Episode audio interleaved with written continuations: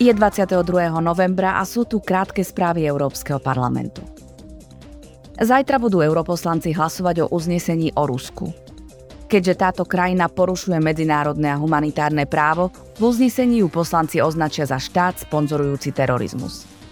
Tým sa pokúsia zabezpečiť, aby sa Putin a jeho vláda zodpovedali pred Medzinárodným tribunálom za vojnové zločiny spáchané počas ruskej invázie na Ukrajinu. Dnes sa na pôde parlamentu uskutoční tzv. hodina otázok za účasti šéfa zahraničnej politiky Európskej únie Josepa Borela. Poslanci s ním budú diskutovať o tom, ako zabezpečiť, aby Ukrajina mohla aj naďalej vyvážať obilia hnojiva cez Čierne more.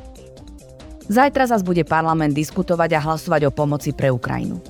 V hre je pôžička vo výške 18 miliard eur, ktorá by pokryla krátkodobé finančné potreby Ukrajiny v roku 2023 egyptskom Šarma Šajchu sa konala konferencia OSN o zmene klímy COP27.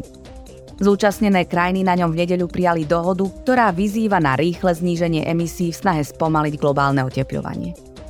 Prítomná bola aj delegácia Európskeho parlamentu, ktorá však bola výsledkom samitu sklamaná. Parlament totiž v súčasnosti rokuje s členskými štátmi o balíku Fit for 55, ktorý by mal Európskej únii umožniť dosiahnuť do roku 2030 ambicioznejšie ciele. Počúvali ste krátke správy z Európskeho parlamentu.